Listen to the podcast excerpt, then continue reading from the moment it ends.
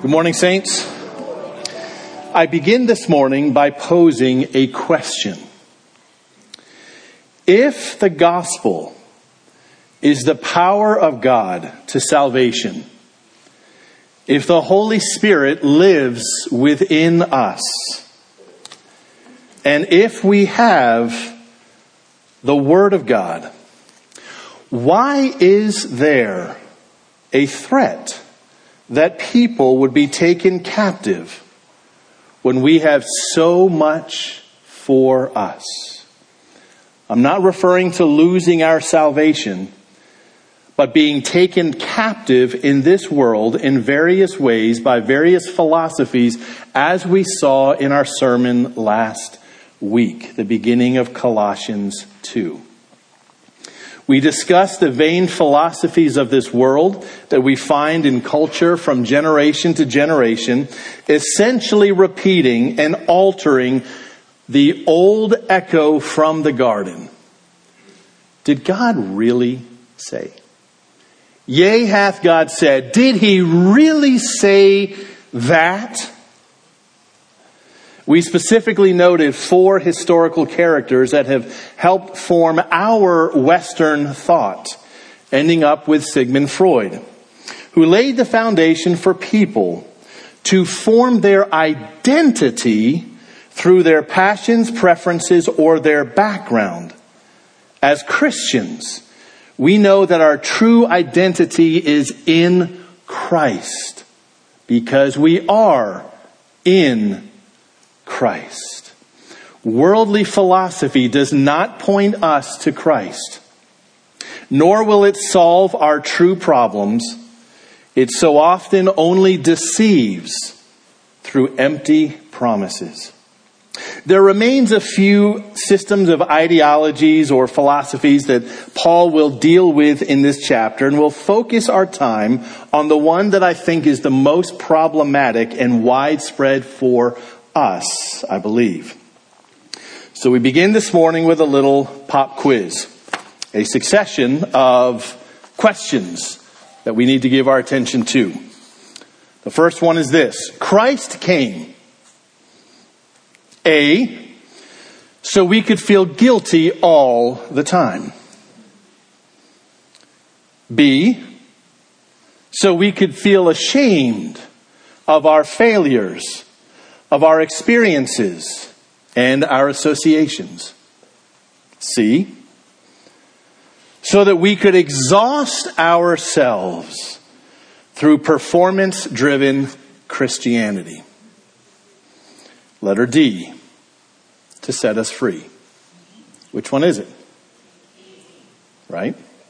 Let's frame this in a little bit of a different way. Second set of questions. There's a few of these this morning. Christ wants me as a Christian to live in guilt and shame, to exhaust myself trying to prove my worth every single day through every conceivable angle. See? To feel inadequate in every situation because that's what I've been told since I was a kid. Letter D I will refer to my notes. to believe every lie ever told about me because it is true. And to live as if they are true. E. To spend my life making a performance sheet every day in my mind, a mental, a mental list to show that I indeed deserve to be called a Christian.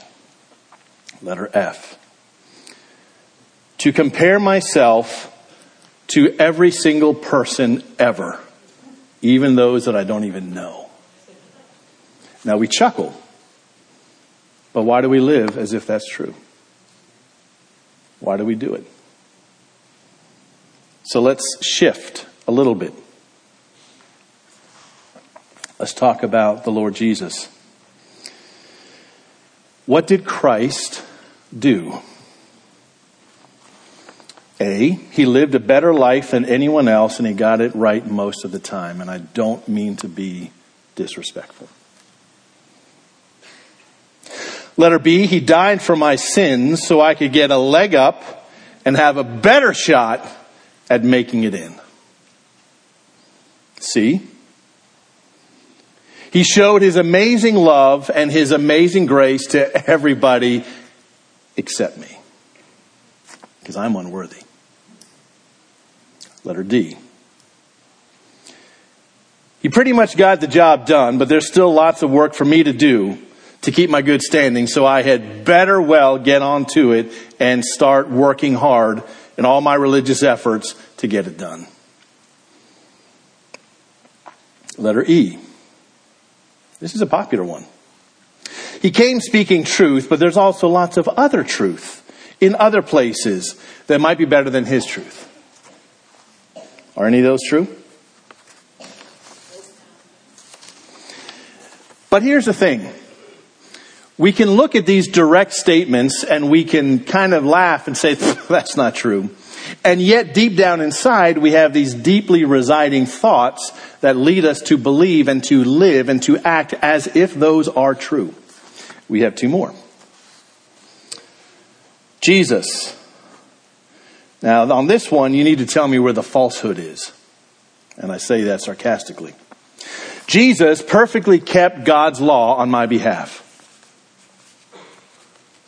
Jesus per- completely propitiated God's righteous wrath on sin because he died for me. Propitiation means to satisfy. Jesus is the way, the truth, and the life. Letter D. He came to create a people zealous for good works. And finally, letter E. He ever lives to make intercession for me. All of those statements are true. All of these statements are what we call good Bible theology or Christology or another big word, soteriology. That is the study of salvation. This is what God has to say about Christ, about us, about our wonderful salvation. This is what Colossians 1 is all about. So we have one more. If those statements are true, tell me if there's any falsehood here. As a believer in Christ, I am a completely accepted in Christ. I am adopted into God's forever family. I am invited to rest in Jesus. Did he not say, You will find rest for your soul? I am loved beyond my ability to ever even fully comprehend. That's Ephesians 3. I am a saint. That means holy one because I am in Christ. I am forgiven and I am free in Jesus. I am a fellow heir with Christ. Now, saints, a fun little exercise perhaps but this is why theology matters. It's why it is important for us to know what God's Word says and to believe it and to rest in it and to build our lives accordingly. Because this is how Paul in particular writes his letter. He'll give you lots of rich theology and then he'll tell you how to live in light of it. This is what we're about and Colossians is extraordinary in that way. So let's read our scripture passage this morning. It is the conclusion of chapter 2. It is Colossians chapter 2, beginning in verse 16. Therefore, let no one pass judgment on you in questions of food and drink or with, with regard to a festival or a new moon or a Sabbath. These are a shadow.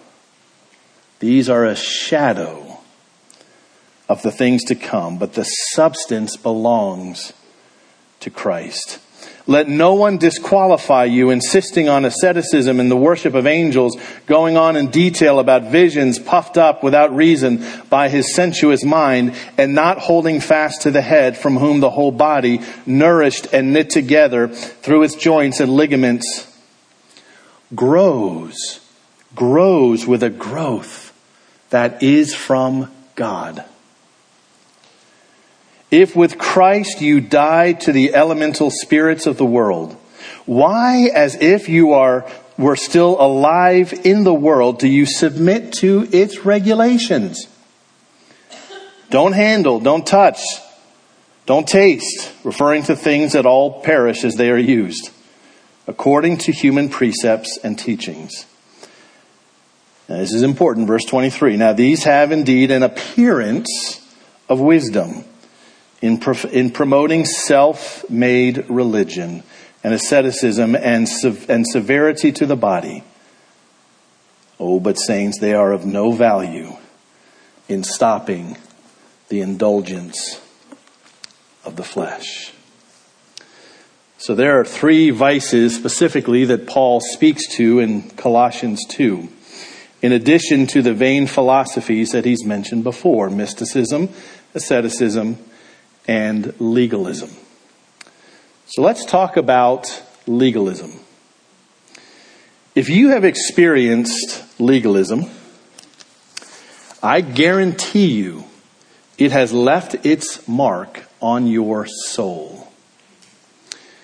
Common side effects of a legalistic mindset are feeling guilty all of the time, ashamed or just flat out exhausted on a regular basis. Living in a big fear that somehow you're going to break the rules and maybe not even know it. Or that someone's going to come chasing you and yelling at you because you broke the rules when you didn't even know it. At its core, legalism is adding works to faith. On the completely heretical side, it means requiring religious works in order to be saved, in order to get into heaven, which of course we flatly reject. But even within the church, and I am quite positive that many of you can give testimony to this, even within the church, there can be an overemphasis on doing rather than resting. Resting in Jesus. It can be an arbitrary list of things that you can or cannot do, an overemphasis on such things, so that it's almost as if that list becomes synonymous with your Christian life. Saints, the Christian life is Jesus. He is the vine, and we are the branches. Now here's an important part. These lists that exist in certain, in certain circles, some of the items, perhaps most of the items on the list can be very good. Like they belong on a list that we should be mindful of. There are absolutely sins that we must avoid, such as sexual immorality of any kind. Why? Because our bodies are the temple of the Holy Spirit, and as such, we are to carry ourselves and conduct ourselves with honor before the Lord and those around us. But many of these items on the list need to be kept in their proper place. If that list becomes bigger or more random than reveling in God's grace as you pursue righteousness, I'm telling you, it's out of whack. Keep in mind the other extreme, sometimes called hypergrace, in which basically you can live any way you want, you know, because grace. Both of these extremes are wrong. We are to work out our salvation with fear and trembling and be sincere in following the Lord and red hot in serving one another. We are to know right from wrong and to abstain, as Peter says, to abstain from the lusts and the passions which war against our soul. We are to love our neighbor and particularly love by our actions those within the household of God. We are to say no to sin and pursue righteousness, to live a life that is both pleasing to the Lord and a light and a testimony to those around us. However, my friends, the Christian life is not, has never been, and will never be merely a list of do's and don'ts. How can I possibly live the life that God desires of me? Only by walking by the Spirit, as Collins Clark would always tell us. Not a legalistic to do note list. I can only accomplish this by abiding in Christ, the true and the living vine. Being constantly in fear that perhaps I've broken the rules, it will never develop Christian joy within me. Trying to keep up and check off the list to demonstrate my performance will exhaust me and it will not develop a gracious mindset within me as I interact with others. If anything, it will develop a, an attitude of harshness towards others. Because we're judging others in the same way that we've been judged by others.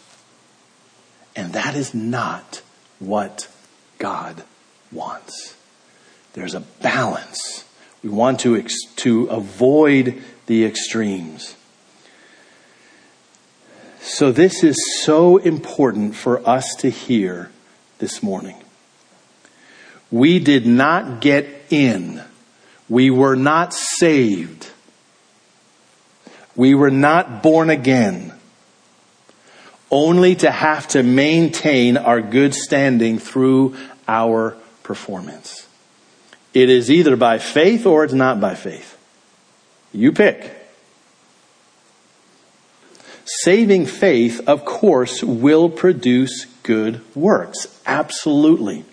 We thank God for the new birth and the Lord's work in our lives, even though we do not execute perfectly as we would like all of the time. But at the root of legalism. And all of these vices in Colossians 2, by the way, is the terrible, despicable notion that somehow, in some way, from some angle, Christ is not sufficient. He's not enough. We have to do something We've got to do it to make God love us or to keep loving us. Relationships that in this way are unhealthy or abusive, we translate those very same thought patterns to the Lord. Somehow we've just got to do it and perform so that he will love us. And my friends, this is not true at all. God sent his son. He showed us his love at the cross when he freely gave us his one and only son who was the perfect sacrifice for you and for me. Dear Christian, rest in Jesus. Rest in his perfect work on your behalf. Rest in the blood that was shed for you and for me. He is more than sufficient to save you both from the penalty and from the power of your sin. Let me say that again. He is more than sufficient to save you both from the penalty and from the power of your sin. That literally is the tour de force in Colossians 1. It is why he front ends his letter by telling you how spectacular Christ is. He is Emmanuel, God with us. God Himself is your Savior. He shed His blood for you in Christ to purchase you, and He sealed that deal by giving you His Holy Spirit, who is yours till the day of redemption. You, Scripture declares, Romans 8, verse 17, you are a co heir with Christ. You were not slipped in the back door. Jesus did not finish most of the work, leaving some of it, however big or little we might think it is, subconsciously for us to finish. Legalism can be a list of vices to avoid. It can be a list of requirements of things that you must do or observe if, as if you're still living in the Old Testament. Saints, all of these ceremonies and such that pointed to Christ, they actually did that. They pointed to Christ but they no longer have the value or the meaning that they used to do, why would we worship a shadow and not the reality? Paul had to speak to this so often in the New Testament. Saints, you are free to rest in Jesus, to love your neighbor, to worship God and to pursue righteousness by His grace. Fellow saint, you are loved, you are accepted. Hear me. Christ has come. He's come. He lived the life that you could never live, and He died a death that you could never die. He suffered in your place for your sins. And He is more than sufficient. In every conceivable way, He is a beautiful and a, an all sufficient Savior. Do not go on feeling guilty, dear Saint, because Christ paid it all. Do not feel ashamed because of your past or associations or even your current circumstances. Of course, where there's sin involved on your part, you repent and you leave it, obviously. God has seen you. He has pursued you. He loves you and he accepts you in the beloved. Do not exhaust yourself trying to prove yourself or earn your worth. No matter what people in your past have told you, your parents, your coach, your teacher, whomever, your friends, you are His. Rest in His unconditional love for you and allow that Christian joy to well up in your soul.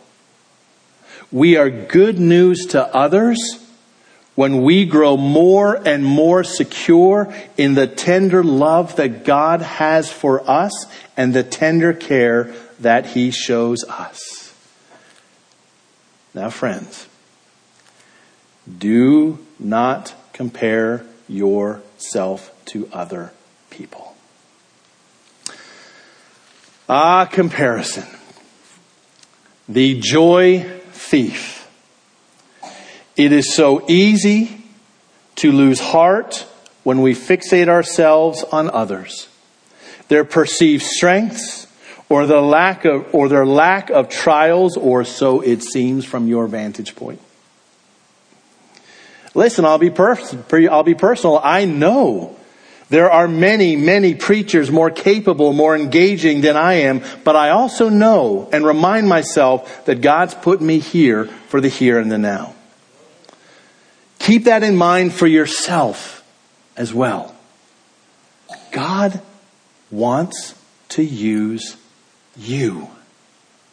And the qualifying factor is not your good looks, it's not your performance, it's not your abilities, it's not your confidence, on down the road. God is looking for a person on this piece of turf that believes Him, that loves Him, and will serve Him. God can use you. So many people have told me over the years, Pastor, I just feel so unworthy being here.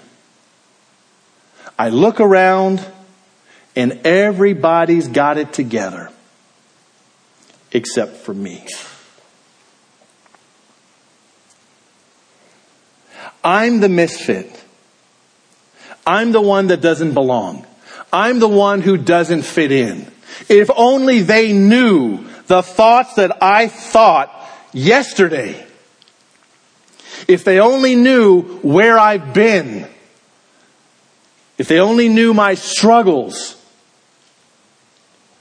Saints, I am here to tell you that every last one of us here, we are a piece of work. And it is true that there are seasons that are more difficult or more challenging for all of us, for sure. It's also true that some of us have the ability to kind of mask how we're actually feeling in a given moment here or in other places. But friends, I want you to know you belong. There's a place at the table for you. Because God has the final word and God has adopted you through faith in Jesus Christ. And that is the entire story of the gospel. It is the very essence that runs countercultural to every single philosophy and religion the world has ever known, bar none. Guess what? You're a sinner and you can't do anything about it. That's the bad news. Here's the good news. There's somebody who is so beautiful, who is so glorious, who is so powerful. He did it all for you. All of it.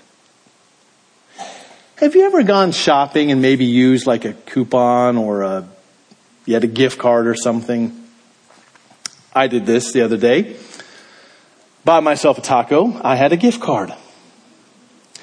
I looked at the receipt. You know what my tacos came up to? 0.00. It cost me nothing because I had a birthday gift card. This is the point. The gospel is so beautiful. And even when we are saved as believers in Christ, our adversary will constantly look for ways to trip us off, to trip us up, to take our eyes off of Christ, to make it more complicated than it ever needs to be. And do not misunderstand me. I am not belittling sin. I am simply saying the blood of Christ covers it all. We are free to live for the Lord by His grace.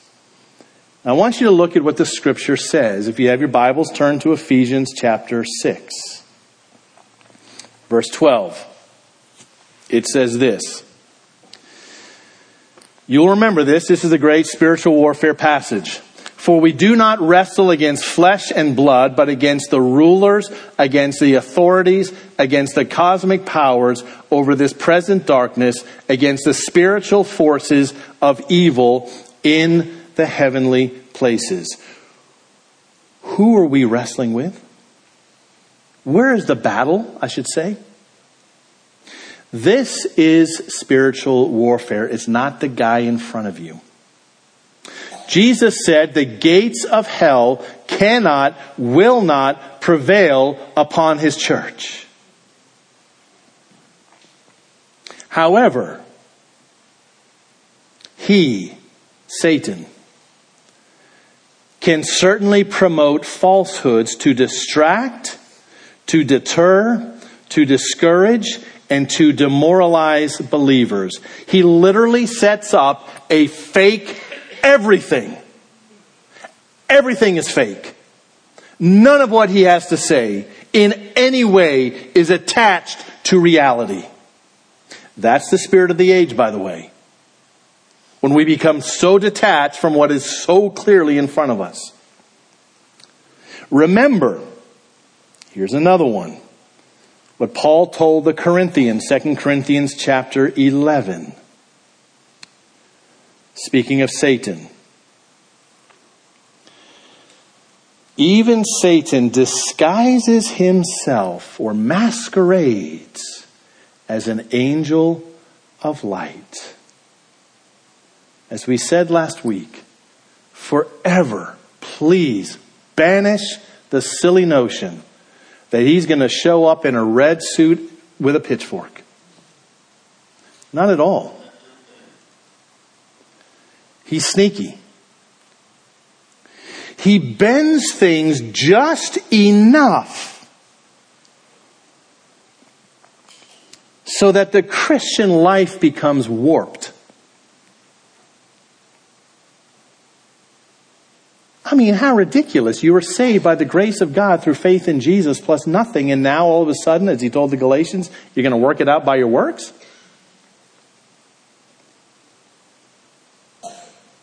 He bends things and he twists things so that it does not develop joy in our life. I often say, like in regards to the cults, this is a clear example, like Mormonism or Jehovah's Witnesses, those type things. They look kind of Christian to the undiscerning eye, but it doesn't take five minutes to realize this is like from outer space. But this is what Satan does in the church too.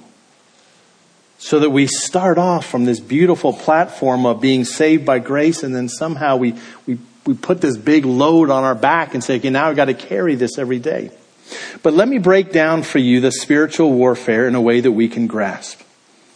I am not suggesting that we are out there fighting the powers of darkness through hand to hand combat. The battle so often is in the mind. How we think. Remember Romans 12? 11 chapters of beautiful theology. Then here's how you live, chapter 12. What's the first thing he says? Do not be conformed to this world, but be transformed by the renewing of your mind. These dark forces produce convincing arguments and ways of thinking that often seem pretty good at first glance. But underneath, they are deceptive and they are not according to Christ. Listen, we're almost done. They hold no value or power to you to put sin to death as you follow Christ. You died with Christ to the basic principles of this world. Don't ever go back to it. Saints, my parting words to you this morning is this freedom. You are in Christ. Christ is victorious. As we saw last week, He is the victor. He is awesome. He did not do a half job for him. That would be impossible. He has defeated the powers of darkness and rescued you out of their domain. This was his work and not our work. You are redeemed, you are secure, you are loved, and you currently, Romans chapter 5, you reign in life through Christ. I leave you with Galatians 5, verse 1. It is for freedom that Christ has set us free. Stand firm in said freedom and do not submit again to a yoke of slavery. Let's pray.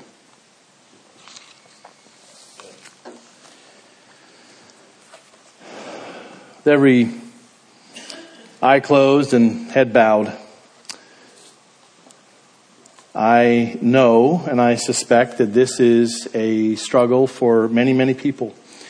It's a very convincing argument that has tripped many of us up. It's good for us to give inventory to our thoughts, how we, how we approach life and serving the Lord. If these vices that we have spoken to are applicable to you last week or this week, I just want to double down and say with Paul, renew your mind. Renew your mind. You only do that through the truth of God's Word. God's Word is our straight edge. Jesus said, You will know the truth, and the truth actually will set you free. Heavenly Father, thank you for yet another Lord's Day in which we can gather and worship and give thought to your word, to your truth. We pray, Heavenly Father, that you would use these things to encourage us, to help us. Thank you for the simplicity and the power of the gospel, the good news of Christ. That Christ has come, He laid down His life, He was buried, and He rose again. And whoever believes in Him will not perish, but have everlasting life. Lord, thank you. It's in Jesus' name that we pray. Amen.